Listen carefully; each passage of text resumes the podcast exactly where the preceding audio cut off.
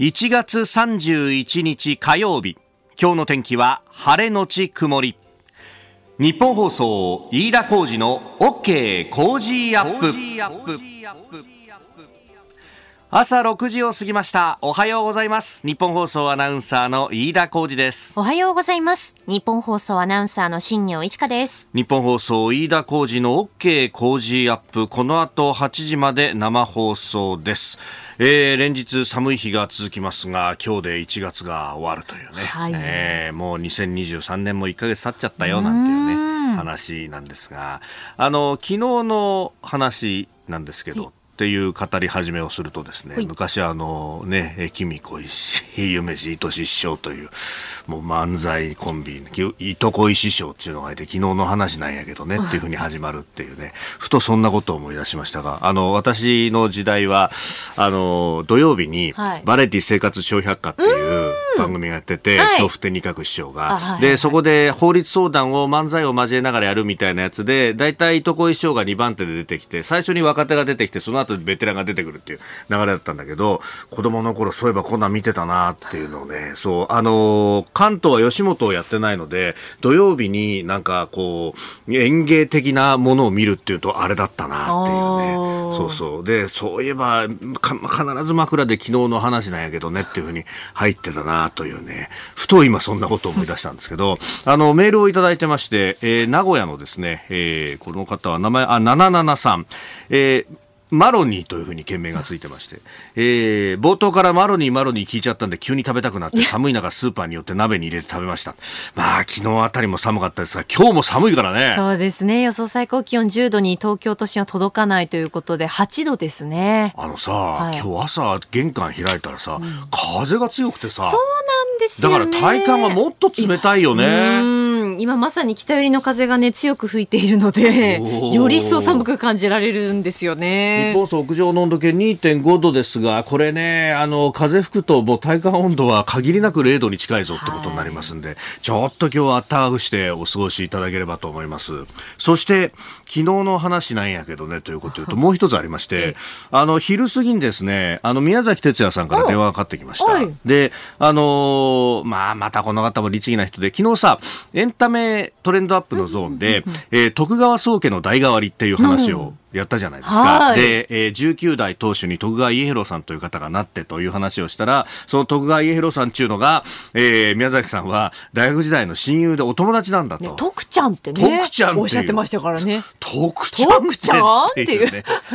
いう話をしていて、で、その徳ちゃん、まあ、あの、家広さんの家系が会津に遡るんだという話で、今徳川宗家は会津松平家なんですよっていう話をされたところで、で、えー、徳川16代当主の家里さんの代から合図っていうふうにおっしゃったそう、おっしゃったんですが、確かに確認するとそう言ってたんですけど、実はあの、家里さんの代からではなかったというところで、はい、いや、あの、宮崎さんらしいなというところがあるんですが、いや、細かいところではあるんだけど、いや、でも間違いは間違いなんだと。だからそこは訂正しといてくれというですね、あのー、電話が入りまして、えあのー、これで、確かに、こう、み、見てみると、細かく見てみると、東大19代の家広さんが合図であることは間違いないと。で、地筋を遡りますと、あのー、昨日の話も出てきましたけど、あのね、京都守護職の、お例えば松平片森であるとか、あるいは、あの、会津松平家というと、初代はね、星田正幸に行き着くというところはもちろん間違いないんですが、で、この、あの、徳川当主、宗家の当主が、この会津松平家の血筋に、まあ、移ってきたというのは、先代の18代の、えー、常高氏から、えー、この血筋に入ったと。いうことであるということありますんで、えー、そこの部分をちょっとね、あの、言っといてくれというふうに言われましたんで、えーえー、昨日の話として、えー、ここで、えー、申し述べておこうかと。いや、しかし、こういうところの細かいところまでね、えー、ちゃんとやるっていうあたりが宮崎さんらしいなという感じがね、えー、あります。宮崎さん、あの、次回は2月の13日に登場ということで、この13日はですね、須田のおじき、須田慎一郎さんと一緒に、今日さ、うん、まあ朝毎朝タクシーでこうやってくるんですけれども、あのー、そこでね、最近はほら、タクシーのさ、あの、助手席の後ろのところになんか大きなビジョンがついてるじゃないですか。で、あれでいろんなこうチャンネルが出てて、ぼーっとこう、それをさ、見るともなく見てたらさ、須田のおじきが出てきて、なんか、あの、ガソリンにバイオエタノールをこう入れてっていう、うん、あの、新しいエコな燃料についての話を、五行が指すような感じでさ、えー、あの、怖い顔にビシッとダブルのスーツでさ、やってて。ダブルのスーツっていうのが。そこらすげえなって、ね、なんかあのビジョンって確かこう座ってる人をなんか認識して CM が流れてくるみたいなこと聞きますよね。あ、なんかそんなことあったよね。なんか聞きますよね。え、じゃあ何？飯田さんを認識して、あ、飯田さんだっていうので、こう、須田さん俺がってわけじゃないけど、このぐらいの年格好のおっさんだったらこのネタだろうみたいなのが、これ出んのかもしんないね。かもしれないです。私ちなみにあの、よくスイーツとかそういうのがおすすめされば、おすすめとか流れていきます、なんか。え、マジで？はい。えー、なんかさ、俺、あの、ハワイかなんかのヒーリング画像みたいなのがやたら出てくるんだけど。疲れてるなーって思われてるんのかな。今ね、AI で何でも分かっちゃうかもしれない時代ね。皆さんどんな画像が出るでしょうか。えー、この後8時前生放送です。OK 工事アップ。あなたの声を届けますリスナーズオピニオン。この傾向ジアップはリスナーのあなた、コメンテーター、私、田新行アナウンサー、番組スタッフ、みんなで作り上げるニュース番組です。えー、ぜひメール、ツイッターをね、使って、えー、番組にご参加いただければと思います。あバラエティ生活小百科覚えてらっしゃる方いっぱいいらっしゃいますね。四角い二角が丸く収めますせってやつね。生活小百科かですね。ルルルルルルルルルじゃなくてですか？これですよね。あの、最後の方は確かにそれだった。なんか、俺もうちょっとね、別の BGM。そうなんですかそうそうそうそうそう、だった気がするけど、確かそうそうそうそうそう。結構ね、あのー、西の芸人さんがいろいろ見られる貴重な番組だったみたいなね、えー、書き込みがあったりなんかして確かに。ちょっと、あのー、関東の番組とはテイストが全然違うなみたいな感じがあったよね。さて、えー、今朝のコメンテーターは経済アナリストジョセフ・クラフトさん。この後6時半過ぎからご登場です、えー、まずは東京の転入超過再び一極集中の傾向高まるということで、えー、総務省のね、あの住民基本台帳に基づく人口移動報告について、えー、そして七またぎのゾーンは FRB 金融政策決定というニュース。さらには全労連が、えー、春闘で10%以上の賃上げ要求へというようなニュースも出てきております、えー、おはようニュースネットワークのゾーンは昨日の国会岸田総理防衛財源確保に理解求めるというニュース。それから日米韓外務次官協議を来月の半ば頃にも開催へという東アジア情勢について、えー、そしてキーワード7時30分頃ですが、うん、フィリピンで拘束の4人について強制送還正式要請と、まあ、このところ耳につくルフィ、ルフィという言葉です。えー、それからあスクープアップ枠7時40分過ぎですが、えー、岸田総理 NATO の事務総長が、まあ、昨日の夜来日をしたという一報が入ってますが、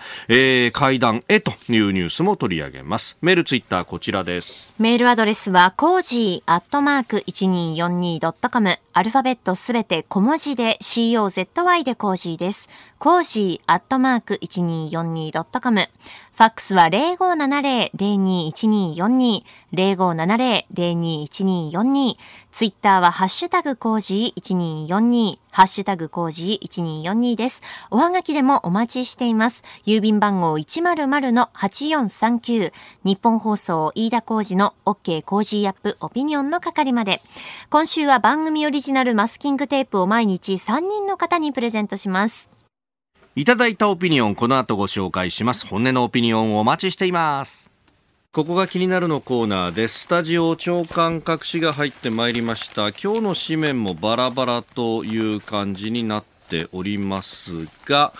えー、朝日新聞と東京新聞は PFAS という有機フッ素化合物について一面トップです。朝日新聞 PFAS 国が対策強化へ健康への悪影響を指摘、えー、基地や工場周辺で検出ということで、えー、これあの PFAS 有機フッ素化合物、えー、水や油を弾く性質があってフライパンなどのコーティングから泡消火剤まで様々な用途で使われてきたと。ただ20年ほど前からアメリカで発がん性の疑いが指摘されるなど海外で規制が厳しくなったと。で、えー、ただ今世界中で広く使われてるんで地下水だとか土壌などに残ってしまっているということで、まあ、この、ね、悪影響が指摘されているのでこれを国が対策を強化する。んだということ、まあ、あの自然界で分解されにくいんで永遠の化学物質と呼ばれているというのね、えー、ことが出てきております、えー、それから東京新聞はあの多摩地域87人分の血液分析というね、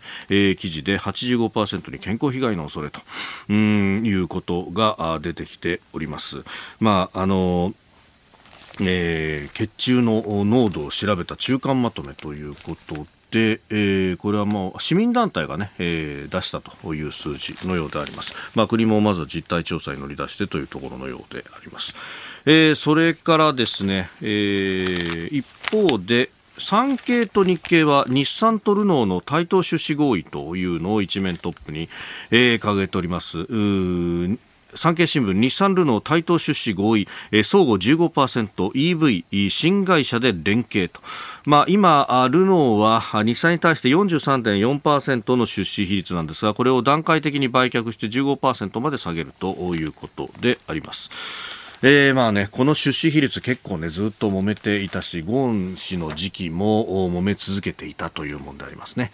えー、それから読売一面トップは元徴用工と、えー、被害企業直接負担なし解決案、えー、日韓政府が調整ということで、えー、韓国側が検討している元徴用工、まあ、旧朝鮮半島出身の労働者の訴訟問題の解決案をめぐって、えー、金銭的負担など被告の日本企業による直接関与を避ける形で、えー、決着を図る方向で調整に入ったというふうに書いております。でこれあの複数の日韓両政府の関係者が明らかにしたということなんですが、まあ、あの韓国側の財団が賠償を肩代わりしてでそこで払うと、まあ、これはあの1965年の日韓請求権協定に、まあ、基づくと。あの時に、まあ、一括で渡したお金であとは韓国の国内で差配をしてくださいねというふうになったそのラインでというところなんですが、まあ、ただそこにこう付帯する形でうん日本側が誠意を見せろということを言っていてだかね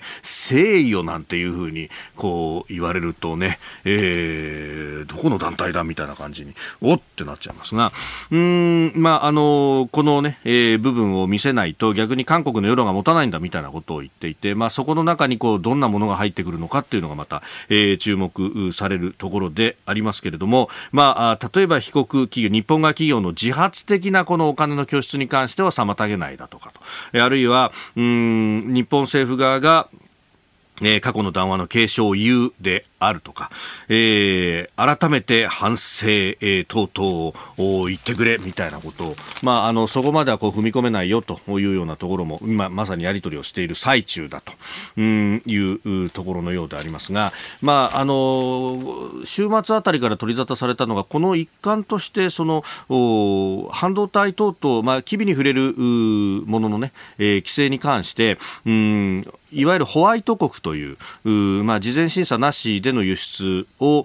取りやめているという現在の措置をやめるんじゃないかというような話が出てきていて、えー、ただあの、これはこう筋が違うというか結局これはその機微に触れる物質等々が北朝鮮に裏から渡ってるんじゃないかという疑いが拭えないというところで、えー、これを外していたということがありますんで、えー、これをですね何かのバーターとして、えー、取引に使っちゃうとあやっぱり日本だってこれバーターとしてねえー、レーダー照射の仕返しであるとか、えー、そういうことをやってたんだということをああのー、誤解されてしまう恐れがありますんで、ここはきちんと筋を通さなければいけないと。やるんであれば、その物質が北朝鮮に渡らないという確約が日本としてきちんと確認され、そして韓国がそれを認めるということまであってのもので、これは全く別枠のものだろうなということは思うところです。えー、それからですね、あの、尖閣の周辺に、うん、中国海警局の船が、えー、領海に入ってきたと。えー、いうことが、まあ、昨日あたりこう報じられましたけれども、まあ、その報じられ方の中でですね、えーなんか、あの、日本の調査船が入ったから、中国の船が入ってきたんだ、みたいな一部報じられ方をしていますけれども、これあの、日本の調査船というのは、まあ、日本のね、領土、領海を調査するということで、え、きちんとしたもんだし、で、今回その言っているのはですね、え、沖縄石垣市が、え、この尖閣周辺の環境調査を行おうということで、え、出した船であるということであります。で、これに、あの、読売あるいは産経の記者の方々も同乗して、まあ、一部メディアも同乗してですねこの調査船に乗って、えー、いて取材をしているということで、まあ、産経新聞は一面の方のところでですね、えー、この調査の模様というのをカラーの写真付きで載せております、えー、尖閣調査迫る中国公船、えー、石垣市長らに、えー、本市記者同行、えー、4隻領海侵入海保は警告と。あの正当なですね調査をしているところにこの中国の海警のの船が、えー、邪魔をしようとやってきたんでそれを、ま、間にですね、えー、海保の船が入ってそして、えー、安全を確保したというようなあこともですね、えー、克明に記されております。で、えー、ドローンなどを飛ばしてですね、その映像などの分析というのを行ってというところなんですが、まあ、あの、ここにはあの貴重な植栽があったりだとか、えー、まあ、それが、まあ、かつて放たれたヤギによって食い荒らされてはいないかとか、えー、いろいろなあことがありますんで、えー、こういう粛々と調査をし、そしてこれをですね、きちんとまとめて、えー、国際学会等々にもきちんと発表していくということが、えー、とても大事になると。ここで、えー、この石垣市行政の側と、そして、えー、学術サイドの連携というものが非常に大事になってくる。学術サイドで言いますと、東海大の山田義彦教授らが、えー、ここにですね、協力協力して、えー、船にも実際乗り込んで、えー、調査を行っているということであります。ここが気になるでした。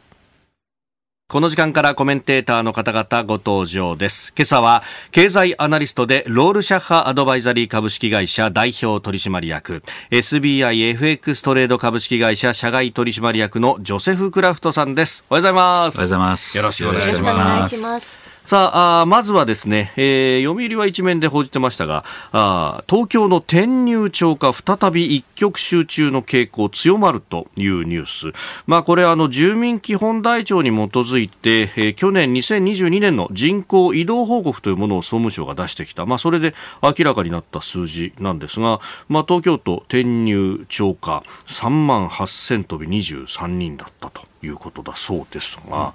この傾向ってどう見たらいいですかね？これ経済全般に言えることなんですけど、コロナ明けによる、えー、一定程度の戻りじゃないかなと。あの一つはあのリモートから、はい、えー、オフィス出勤という動きが増えてきているということと、まあ、これまでコロナで、えー、その控えていた、えー、はい、転勤や、えー、その就職、これも少し戻って、だただ、えー、3万8000といえ、はい、あのコロナ前は大体、ええー、6万、5万ぐらい以上。そうですよね。えー、5万以上いたわけですよね。だから、まだコロナ前に戻ったっていうわけではないですよね。ああ、そうか。やっぱりこれ3万って数字見ると、みんな戻ってきてるのかなっていうふうに見ちゃうけど、もっともっと前と比較しなきゃいけないわけですね。そうなんです。あの、大体7万ぐらいだったのが、まあ、ゼロになり、それが今、反発してるっていうことですよね。ああ。まあ、これね、働き方がコロナでいろいろ変わったんじゃないかということも言われますけど、うん、やっぱなかなかそうすぐには変わらないというところですあのいや、もう根本的に変わったのは間違いないんですけども、え多少はもうみんな東京を出ようというところから少しは企業も、あの半分リモート、半分出勤とか、はい。えー、ふうに調整して、みんな何がベストか模索してる中で、まあ、反動で、経済もそうですよね、消費も、えー、旅行も、えー、えー、コロナ明けでみんな少しは、えー、前の生活に戻ろうという過程のデータじゃないかなというふうに思いますね。うん。まあ、確かに世の中の雰囲気としては、ね、あの外に夜飲みに行くっていうところのハードルがちょっとずつ下がってきたりとか、えもう徐々に徐々にではありますが、変わってきてますもんね。あの5月以降に、えー、はい、そのコロナが2類から5類に、えー、えー、引き下げられて、もう一段経済活動が活発になるかと思いますけども、はい、じゃあ完全に、えー、コロナ前の状況には戻らず、まあ、リモートも一定程度継続され、えー、やっぱり働き方改革も、あの方も考えも、えー、少しは変わってくるんだと思いますけど、まあ、でもいいことだと僕は思いますけどね。うん。まあ、おのおのね、あの、それぞれ理想っていうか、まあ、あの、考えられる働き方でやればいいと。うん、なん。か、だんだんこう、許容範囲がガチガチじゃなくて、広くなってきてるところなんですかね。あの、とにかく、リモあの、コロナ前の働き方にも戻れるし、うん、えー、リモートとか新しい働き方も選択肢として残れば、これはベスト。いろいろな選択肢があるってことは重要だと思いますね。えー、この、ね、人口の話から働き方についてまずは気になるプラスでした、えー、ジョセフさんには今日も8時までお付き合いいただきます。よろしくお願いいたしますお聞きの配信プログラムは日本放送飯田浩司の OK コージーアップの再編集版です。ポッドキャスト YouTube でお聞きのあなた通勤や移動中に最新ニュースを押さえておきたい方放送内容を少しでも早く知りたい方スマホやパソコンから radiko のタイムフリー機能でお聞きいただくと放送中であれば追っかけ再生も可能ですし放送後でも好きな時間に番組のコンテンツを自分で選んでお聞きいただけます。毎朝6時の生放送では登場するコメンテーターの最近の活動はもちろんたっぷりとニュース解説をお送りしています。レギュラーコメンテーターに加えて専門家と随時つないで掘り下げてお送りしています。日本放送のエリア内でお聞きの皆さんラジコラジコのタイムフリーでチェックしてください。ツイッターでは最新情報を発信中。ぜひフォローして番組にご参加ください。この時間からコメンテーターの方々と7時をまたいでニュースを掘り下げてまいります。えー、今朝は経済アナリストジョセフ・クラフトさんです。引き続きよろしくお願いします。よろしくお願いします。えまず株と為替の動きをお伝えしておきます。現地30日のニューヨーク株式市場ダウ平均株価は先週末と比べて260ドル99セント安い3万3717ドル9セントで取引を終えました。ハイテク銘柄中心ナスダック総合指数は227.90ポイント下がって1万1393.81でした。一方円相場は1ドル130円40銭付近で取引されております。えー、週内に複数の重要イベントを控えた警戒感から7営業日ぶり反落であったということですがさあこの動きについて、えー、イベントごとが今週は多いんですね、今週は多いですね景気。あのー、まあ、これまでの動き株高、はいっていうのは、マーケットが、まあ、あの、あさっての FOMC で、うん、えー、その利上げ幅が減速するんではないかと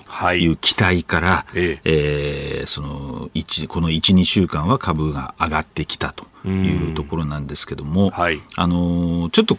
マーケットの期待と、ええー、その当局、えー、アメリカの中央銀行が示している見通しとちょっと乖離が生じていて、はい、あの FOMC は基本、えー、政策金利を5.125%まで上げて、年内はそのまま据え置くという見通しを出しているにもかかわらず、えー、金融市場は来年の1月までに3回の利下げ、を織り込んでいると。これはあまりにもよほど景気後退にならない限りはありえないんじゃないかなと、この乖離がどこまで縮んでいくかっていうのが今後の焦点ではないかと思いますけどね。まあ、あ現地31日1日、まあ、日本時間だと今日明日になりますが、うん、FOMC、アメリカの連邦公開市場委員会、まあ、アメリカの中央銀行にあたる FRB の金融、まあ、政策決定会合でありますが、はい、これ、あの、しきりに FRB 側はアナウンスをしてますけど、はい、なかなか市場が聞いてくれないとか？全く聞かない。あの、聞いてもですね、はい、いいとこ取りだけなんですよね。あの、なんで、ちょっとね、危険なのはもうマーケットの99%が、はい、えー、0.25%の利上げ。今まで0.5だったんですけど、前回はね、はい。うん。えー、0.25に下げると。いうことなんですけども、えー、えー、週末にウォール・ストリート・ジャーナルのヘッドウォッチャーが、はいうん、えー、出した観測記事だと、まあ、FOMC 内では、えー、インフレの粘着性、えー、あるいは再熱をかなり危惧している動きがあると。いうことなんで、おそらくこれは僕の推測ですけど、はい、えー、あさって、えー、0.25の利上げにしたとしても、うんうん、えー、パウエル議長が、まあ、高派なコメントで、はい、あの市場の楽観ムードを牽制するという動き、あるいは、はい、えー、0.5、えー、市場の予想に反して0.5も排除できないんじゃないかなと、ちょっと市場が期待しているよりも高派な FOMC になるリスクがあるんではないかと推察してますね。あ今、インフレについて粘着性という言葉がありました。まあ、あの、一生懸命このアメリカの中央銀行 FRB はブレーキ踏んでますけど、うん、インフレ率が思ったよりも下がってくれないと、うん、高いところからなんかベターっと張り付いたような形になってる。これを粘着性というそうなんです。で、その背景の最大の要因というのは、労働市場が非常に強い。はい、えー、で、賃金が、あの、着実に上がってる。まあ、日本とは逆の、あの、構図なんですけども、ね、まあ、それによって、やっぱり、あの、サービスインフレ。はいえー、ですからあのレストランとか、えー、えー、いろんなサービスのインフレが高止まりしてると。いうところが一番懸念してるみたいですね。うん。この、まあ、あの、雇用がいまだに強いと、まあ、失業率3%台っていうところで、まあ、賃金もどんどん上がってると、これ、どうなんですか？あの、根本には人手不足があるんですか？あの正式にはまだあの見解はないんですけども、おそらくあのおっしゃる通りあり、労働不足。で、その背景はやっぱりコロナで、はい、あの労働市場から撤退した人が、えー、何百万人いて、はい、それに基づく、えー、労働、あの市場不足、労働者の不足が賃金を高止まりさせているということが言われてますね。うん。まあ、日本と違って、その解雇に関する規制とかもあまりないから、はい。うん、コロナでこう経済がぐっと減速したときに、ぶわっとこう切ったと、そうなんです。その人たちがまだ戻りきってない戻りきってないです。で、あとあの戻った人でも、はい、あの労働不足なんで、転職が多いんですね。で、いい待遇で転職できるんで、はい、企業は引き止めるために、えー、高い賃金を払いていかなきゃいけないということで、えー、結構その収入平均時給が、ええ。ー、結構高いっていうところで、えー、そういったサービスインフレが。あの高止まりしていると。あの、実は財のインフレが3.7%なんです。ほう。財のインフレ3.7%。あの、平均、トータルの CPI が大体6%半ばぐらいなんですけども、サービスインフレは7%なんですね。なるほど。で、日本は逆なんですよ。財のインフレが、うんうん、あの、7%で、えー、えー、サービスインフレが0.7%。うん。逆の、そうなんです。ああの財のインフレが高いっていうのは、まあ、日本の場合は特に海外から物を持ってくるからと。えだからコストプッシュインフレって言われてるんですけども、これが日本でも賃金が着実に上がってくると、はい、このサービスインフレが徐々に上がっていくということになるんですけども、まあ、アメリカを後追いできるかどうかっていうところが注目ですね。なるほど、アメリカの場合は、その個人消費の引っ張りが非常に強いと言われてるじゃないですか、はい、で一方でこれだけ利上げをしてくると、うん、そのクレジットカードの決済だとか、はい、あのローンを組んでっていうのは、難しくなってきますよね、あの難しくなってくるし、えー、あの直近では、相当消費者の、まあ、悲鳴じゃないですけど、懸念が高まって、あのコロナ後の貯金が、ええ。えー、もう使われ始めて、で、クレジットカードの金利が上がってきてる、相当今、えー、不安が、えー、高まってる中で、今後は消費が直撃されるんじゃないかっていう不安が、懸念が高まってきてるんですよね。なるほど、まあ、コロナであれだけこういろいろ給付金とかも出した、はい、その積み上げを今、最後、食い尽くしつつあると。そうなんです。だから今年後半から来年にかけてが、はい、結構景気への下圧力が強まってくるんじゃないかと思いますけどね。ほう、そこでインフレ率はまだ粘着性があって高いのに、景気ね、ダウンしてきちゃったら。そうなんです。これがインフレが4%、5%で止まっちゃって、景気が減速し始めると、はい、中央銀行としては非常に難しい選択肢、えー、この金利を上げられない、はい、でも下げられない、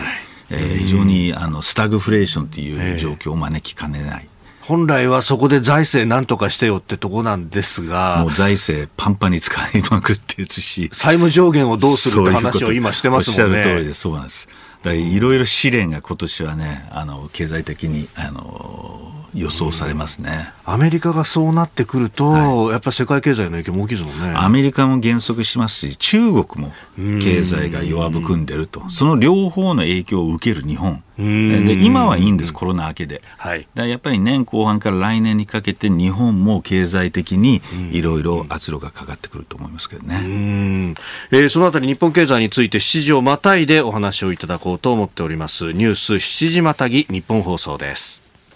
えー、ではあ、7時またぎの6時台は、うん、アメリカの、まあ、マーケットの話から世界経済のお話をいただきました。で、一方で日本の経済についてこちらのニュースです。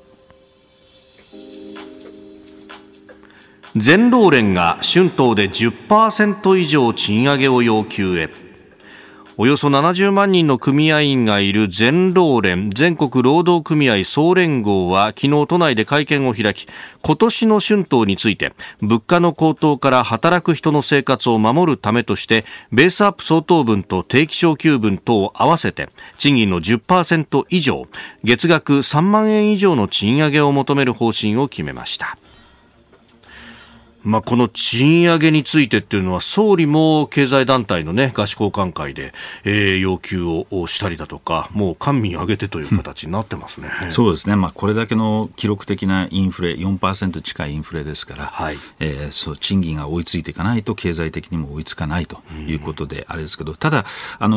ー、気をつけなきゃいけないあのニュースではこういった5%、はい、7%、10%の利賃上げが、えー、その捉えがちなんですけども、はい、中小企業と大手有料企業とは状況が違うということを認識しなければ、有料企業は大手の、うん、あの余力があるんで、賃上げに応じられるんですが、はい、やっぱり多くの中小企業は、なかなかそこまでいかない。で、日本の雇用の7割は中小企業ですから、はい、あのそう簡単には、えー、いかないんじゃないかなというふうに思いますね。まあ、それでも例年に比べれば、はい、えー、全体平均3%ぎりぎりいく可能性はありますけども、あのやっぱりちょっと二分化してるっていうことも理解しなきゃいけないと。ですね。あの朝日が報じてますけれども、この大同生命の調査ですかね、うん、えー、中小企業の賃上げ実施予定は34%、うんえー、大企業と対照的な傾向という、うん、この辺そのね、下請けに対して価格転嫁できてないとか、そういう問題もあるようですね。そうなんですよ。だからそこも矛盾していて、えー、あの大企業はその従業員のために賃上げと言いつつも、はい、あのやっぱり国のためには、やっぱり下請けにも対しても、その正当な対価を払わなきゃいけないということで、はい、その辺は政府も分かっていて、あのいろいろ対策に、えー、出ようとしてるんですけど、あのまあ、下請け G メンとかね、そういう言葉が最近は出るようになってますけども、はい、まあ、果たしてそこをどこまで成功するかどうかというところ、あともう一つ申し上げると、あの、はい、こうやって賃金あの上げよう、インフレだから上げるっていう企業が多いんですけど、実態は、はい、あの上げないと転職されたり、あるいは優秀な人材が取れない。でななそういうあの労働あのの競争が少し高まってきてるんで、えー、上げざるを得ないっていう状況もえー、多いかと思いますね。特にあの海外で勝負している、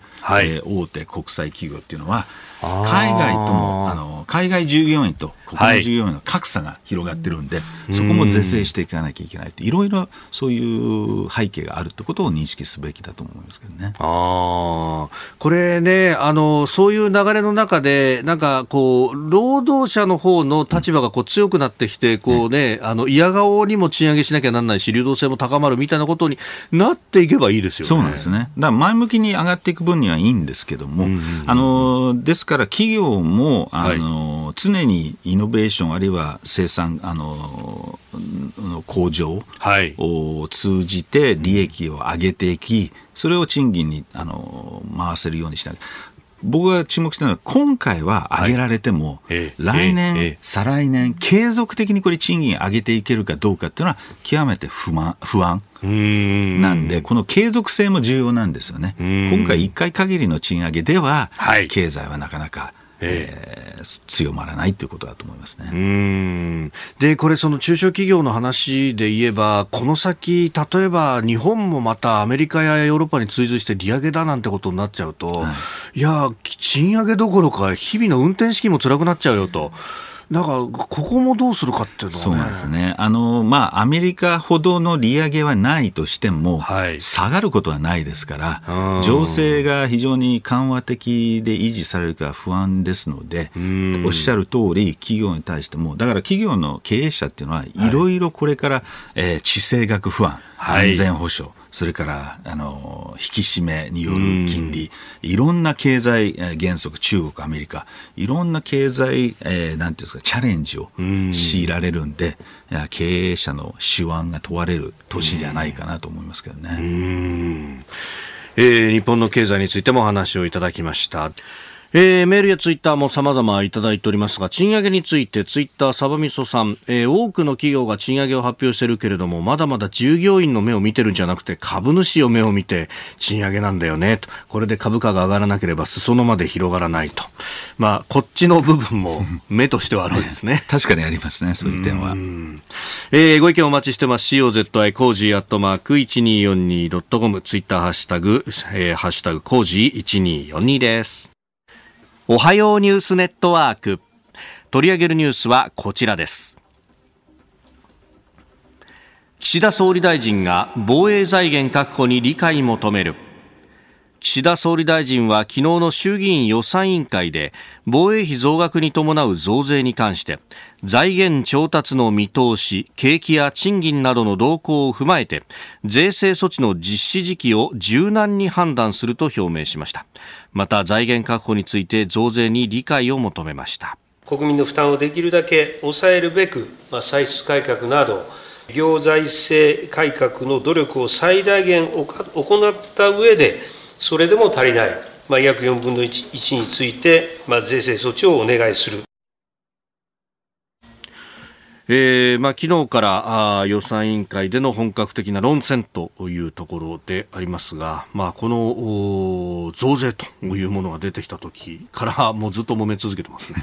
まあこれあの、理念の問題で確かにこのインフレ状況で増税っていうのは厳しいんですが、はい、じゃあ果たしてそれをあの将来の世代に、えー、回せるかと。どっちがいいのかっていう議論で、あのまあ、そういう方向で政府は動いてるんですけども、はい、あのまあ、もう一つはやっぱりその4月に統一地方選があるんで、はい、野党としても、これ、増税を、まあ、清掃に、えー、していくという、まあ、考えがあって、ここが追及されてるんだと思いますけどね。うん。まあ、実際にね、えー、この防衛費を増やして、そして日本をどう守るっていうことよりは、うんうん増税の話であるとか、そうなんですよ。あるいはね、反撃能力、これ、はい、先制攻撃じゃないかみたいなところとか、ね、昔からの議論になっちゃいます、ね、あの実はアメリカの空軍の内部メモで、えー、その台湾有事が2025年と予想するものが出てきて、やはりその増税も大事なんですけども、はい、なぜこの防衛費が必要なんだ、で、それでどうするんだっていうことを、もう少し深く掘り下げて、えー、国民が、えー、理解できるように、はい、えー、すべきだと思うんですけど、どうもこれ、増税ばかりの議論だと、非常に残念だと僕は思いますけどね。いや、しかし25年っていうと、そうね、先でもなく、あと2年後ってことになります、ね、あの日米両政府は相当危機感を持って、はい、えー、動いてる、だからこの防衛費。あのあの増ななんですけども、えー、増額という増額なんですけども、まあ、だただ、まあ、増額あの増税っていうのも非常に大事な問題なんで、ここはあのちゃんと議論した上で、えー、世論が納得できるように、えー、政府としては説明していただきたいというふうには思いますけどね。うん。えー、そして、まあ、あの後ほどね、えー、この安全保障についてもお話伺おうと思いますが、この予算委員会でいうと、まあ昨日は子育て支援、少子化対策っていうところが結構大きかったようですね。はい、あのまあ、一つこれ、皮肉なんですけど、この増、はい、あの防衛費の増税があまりにも議論になってしまったがために、はいえー、おそらく、これは僕の予想ですけど、うん。うん、あの少子化対策は増税しない方向で、えー、進めていくんだと思います。で、まあ、いろんな案を検討されてるけど、例えば一つは、あの、いわゆる社会保障費がかかってくるあの130万円の壁。あえこれを、はい、まあ、えー、えー、補助金を出すのか、あの、はい、あの金額を引き上げるのか、まあ、これによって収入を高めようと。はいえー、それで子育てに充てられるようにするとか、えー、こういった策も考えられてます。ますね。なるほど。130万円の壁、まあ、あのね、特に、まずサラリーマンの、まあ、想定されるのは奥様の場合が多いですが、はい、まあ、配偶者の方で、ええ。ー、まあ、産後被保険者とい。う形で、はいうん、えー、社会保障を受ける人に対して、1年収130万円を超えちゃうと、うん、お自分で自分の分の国民年金だとか、払ってくださいねと。はい、だここで大体調整するんですよね。そうなんみんな。パートはこのぐらいで、だから12月になるとシフトがなかなか組めないっていうのが、で、実は、その、直近コロナと円安で、はい、なかなか外国労働者が入らなくなった、入りづらくなった、労働不足の中で、これは一つその対策としても、えー、適用できるんで、例えばこの今までの130万の収入が170、180、あるいは200まで上げられるとすると、それはより生活に充てられる、子育てに充てられるってことで、えー、なおかつ労働不足の供給になるっていうことで、あの非常にここは期待できるんじゃないかなと思いますけどね。あまあ、そこの部分でね、あのねね世帯年収としても、うん、まあ、あの今のインフレを上回るぐらいのアップに期待ができる。できると。一番手っ取り早いっていうか、あの一番効果的じゃないかなと僕は思うんですけどね。あこれってあの法律改正というよりは政令でいけるとかそういうことになるんですか、ね、どうなんでしょうね。僕もそこは専門家じゃないんであれですけど、おそらく政令でいけるはずなんですけど、あのその辺をいろいろ議論して、まあ、機動的にやってそうです。で、いろんなこういった案をですね、3月までに出して、はい、ええー、それで6月までに、えー、その法改正が必要な部分に関しては、あの議会でやっていくということだと思いますけどね、国会で。まあ、ちょっと前というか、コロナ前、かなり前に、うん、そのね、本当に労働力が不足してっていう時に、そういえばこれ、議論になりましたけど、そうなんですよ。最近、里闇になってましたもんね。あのだからさすがにこれ、税調もこれ、容認せざるを得ない状況なのかなというふうに思うんで、これを機に、一気に政府としては、まあ、こういった策をですね、はい、えー、上げていくと。まあ、その他医療費とか学費とか、はい、こういったところの負担軽減も、えー、模索されているという中ですけど、ポイントは、まあ、そういうところの財源は、今回は増税に頼らず、はい、えー、歳出、えー、整理でやっていくんじゃないかなというふうに思いますけどね。おでも、そういう具体的な玉込めっていうのを、まあ、実は結構いろいろ考えている段階、あのー、今出しちゃうと、おそらく批判とかいろいろ攻撃されるんで、もう少し練って調整して3月に出して、えー、議論していくっていう戦略じゃないかなというふうに思いますね。なるほど。うん、さあそして、えー、安全保障に関して続いてこちらのニュースです。日米韓外務次官協議開催へ。日本、アメリカ、韓国が2月中旬、来月中旬にワシントンで外務次官協議を開く方向で最終調整に入りました。近く開催される米韓、米中の外相会談を踏まえ、北朝鮮に対する抑止力強化を確認するほか、中国への対応でも連携を強化する方針です。えー、まあ、あの日本も安保3文書改定しましたし、一方で韓国もインド太平洋戦略というのを、えー、去年末に発表してるんですね。ええ、そうなんです。あのまあ、これの動きに関しては、長年アメリカが望んできた日韓の関係、えー、修復が少しずつ見えてきていると、はい、まあ、徴用工問題とか、こういったものに、まあ、踏まえて、はい、えー、日米韓、えー、がより連携することによって北朝鮮への牽制、また先ほど申し上げた、えー、中国を念頭にした台湾有事、はい、えー、こういったところで、えー、まあ抑止抑止力じゃないですけども、うん。はい、えー、こういった抑止する動き、うん、えー、あともう一つ大きな動きとしてはあの後ほど出てくると思いますけどあのストルテンベルグ NATO 総長。が事務総長が今来日、えーね、してますけどもこれもやっぱり今までウクライナ情勢あるいはあの欧州情勢にアジアが消極的特に韓国だったのが、うんはい、まあここで、えー、NATO がよりアジア安全保障を、うん、えー、その踏み込む、はい、代わりにアジアもウクライナ情勢をより見ると、まあ、日本はずっと支持してますけど、はい、その他のアジア諸国ってのは非常に中国、ロシアを、えー、考えて、まあ、消極的だったんで、そこで一気に、えー、連携を高めようという狙いがあるんだと思いますけどね。うん。まあ、この中国による、まあ、台湾への、うん、えー、プレッシャーと、そして北朝鮮、ここが連動する可能性も、やっぱアメリカとしては見てるわけですか？もちろんあのそこはありますし、うん、あの逆に北朝鮮は北朝鮮で中国の圧力がないと、うん、なかなか効果的な策が取れない。あの、従って、まあ、その辺のアピールも含めて、はい、えー、まあ、あの、正直言うと、あの、北朝鮮対策にはアメリカは、えー、策がなくなく、えー、あえいでるっていうのが状況。まあ、そこをもう少し日米韓の連携を、えー、強調して、はい、えー、圧力をかけていくっていうことだと思いますけどね。うん。しかし、アメリカのこの東アジア情勢に関する危機感っていうものは相当こう高いんですね、あの僕もあの米政府の高官などと話すんですけども、はい、相当危機感は高まってるし、うん、もう一つはアメリカ一人ではもう世界の安全保障特にアジアの安全保障は賄えない。したがって、えー、特に日本、そして韓国、はい、えー、できれば ASEAN、こういった国を取り込んで、えー、安全保障を連帯でえー、担っていくっていうのがアメリカの考えですね。あそこに、まあ、場合によっては NATO も入ってくるし、まあ、オーストラリアだとかインドだとか巻き込むと、ね、そういうことです。まあ、特にインドを巻き込みたいんですけど、インドはインドで独自政策がありますから、なかなか厳しいんですけども、ええ、あのとにかくアメリカ独断の時代は終わって、えー、多国間での連携抑止、はい、こういう時代に入ったっていうことだと思いますね。続いて教えてニュースキーワードです。フィリピンで拘束の4人について強制送還を正式要請。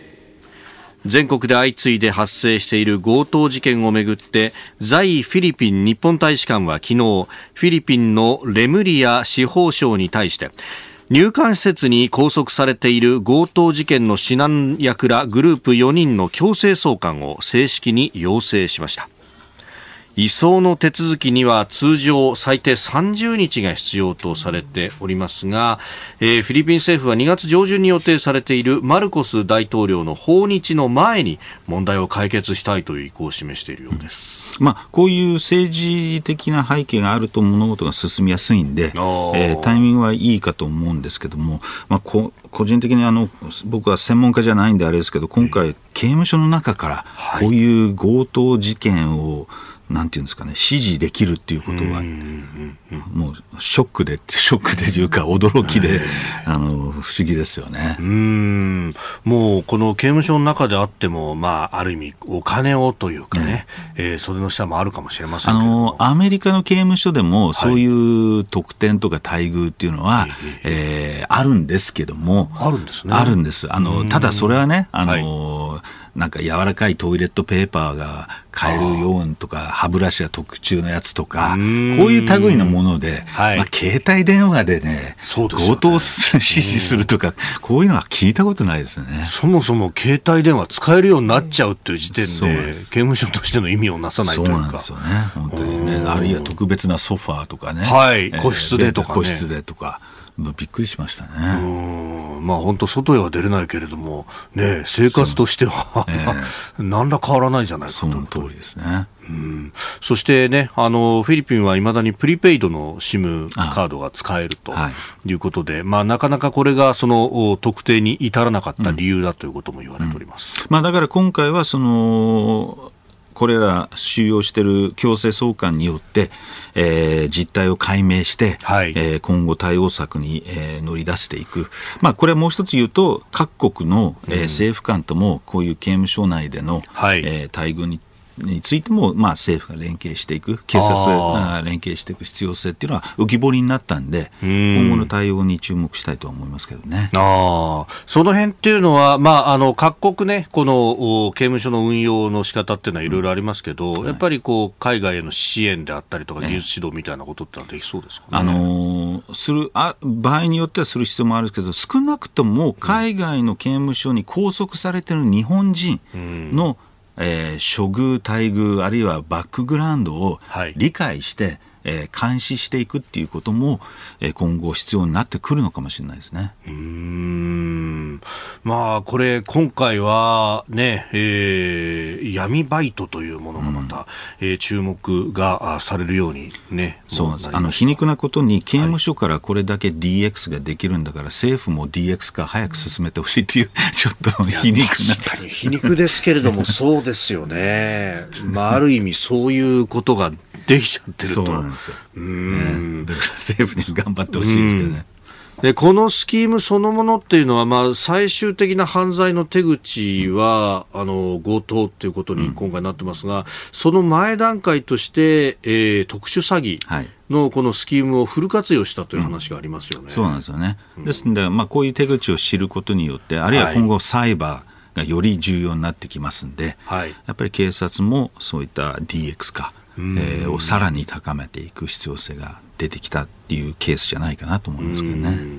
でやっぱり今までは組織犯罪というと、まあ、この国内での犯罪組織の問題というところに非常にフォーカスを当てましたが、うん、こうしてこの海外を巻き込んでっていうのも、うん、こうどんどんやりやすくなってくるんですかね、ネットがこれだけ進化まあ、いろいろ大変だと思いますけども、えー、安全保障においても、うん、こういう犯罪においても、はい、やっぱり世界各国での連携がより求められる時代になったんだと。あのより国際化してる、はい、えー、犯罪も残念ながら。ということで、まあ、それをあの証明してくれた一つの案件じゃないかなとは思いますけどね、まあ、かつてはその資金の流れのやり取りであったりとかをこう規制するというのは、えー、国際的なこうテロ組織の犯罪を抑止することにもなるんだと、はい、まあ、それに沿って、えー、パレルモ条約という条約がありで、えー、資金洗浄だとかも規制がかかってきましたけれども、はい、もうテロ対策のみならずというところですか？おっしゃる通りです、あの犯罪においても、えー、まあ、むしろ犯罪の方が、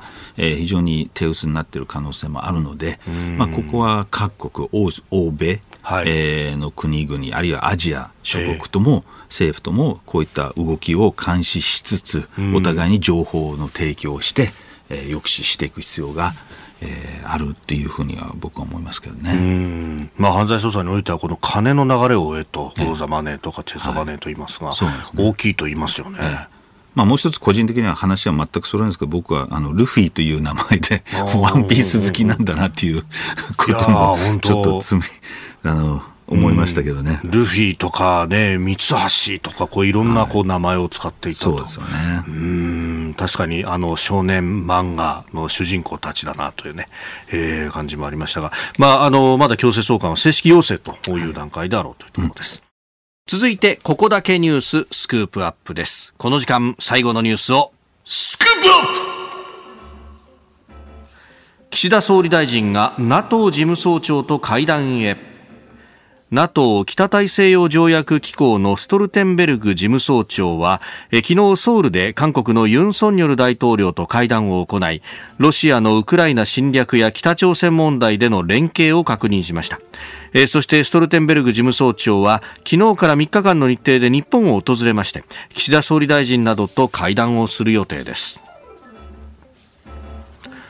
えー、NATO の、ね、会議にも、まあ、日本オブザーバーという形でも呼ばれて、うん、あのこのところ NATO もアジアに対してって非常にこうコミットするようになりました、ねうん、まあ、一つは日本が G7 議長国なんで、はい、その辺の連携も重要なんですけどやっぱり近年北朝鮮ロシア、うんえー、中国などの脅威に対して、はい、今までは NATO は欧州、うん、えー、アメリカ、えー、そして日本、アジアっていうふうに地域で分けられてるんですけど、もうそういう時代ではなくて、はい、やっぱり NATO、えー、それからアジア、アメリカが連帯、えー、一体となって、えー、その安全保障面で、はい、えー、連携、協力、えー、していくっていう一環で、えー、来日、特にウクライナに関しては、日本は早々と、その批判、あるいは支援、支持してきましたが、実は韓国はじめ、アジア諸国はかなり中国やロシアに、えー、その気を使って、はい、えー、まあ、消極的な姿勢を見せたというところを、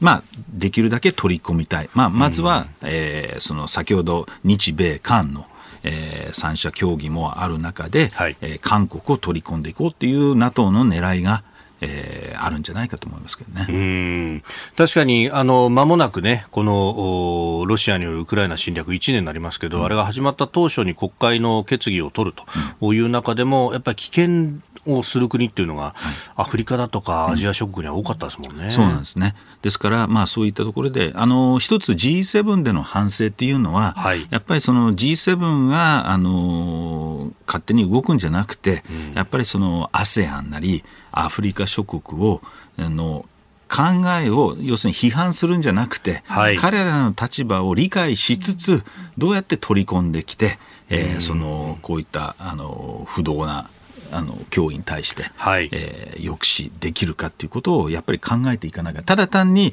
うん、あんたあの西側のあの人権問題を尊重しなさいとか押し付けるのではなくて、やっぱり彼らなりの立場を考え、まあ、インドもそうですよね、あのそういったところをあの配慮しながら、えー、取り込んでいくっていうことを今後よりえー、やっていくと思いますし、まあ、今回日本が議長国なんで、うん、そういったところも配慮しながら、はい、えウクライナ問題、北朝鮮、そして台湾問題に、えー、いろいろ議論していくんだと思いますけどね。うん。まあ、その辺こうね、えー、グローバルサウスなんて言われ方をしますが、うんはい、アジアやアフリカの国々を、と話をしていくという中で、やっぱ日本は今までの経緯とか、独自のパイプとかってあるんですかね？あの日本は日本で、えー、あのそういう NPO 団体がえー、協力したり、あるいは日本の ODA で、はい、えー、かなりその影響力っていうか、えー、えー、できるので、うん、今まではその経済面ではかなり連携してきたけど、安全保障面は引いてた動きがあるけども、もうそういうことを言ってられないと。いうことで、日本政府も特に今年は G7 議長国として、やっぱりよりアフリカ、あるいはアジア、特にアジアですね、日本がリーダーシップを取って取りまとめていくっていうこと、少なくともあのアメリカの高官と話す限りでは、アメリカ政府の期待は、日本政府への期待っていうのはそういうところにありますよね。やっぱりアメリカっていうのは ASEAN とかアジア諸国を理解あんまりしてない。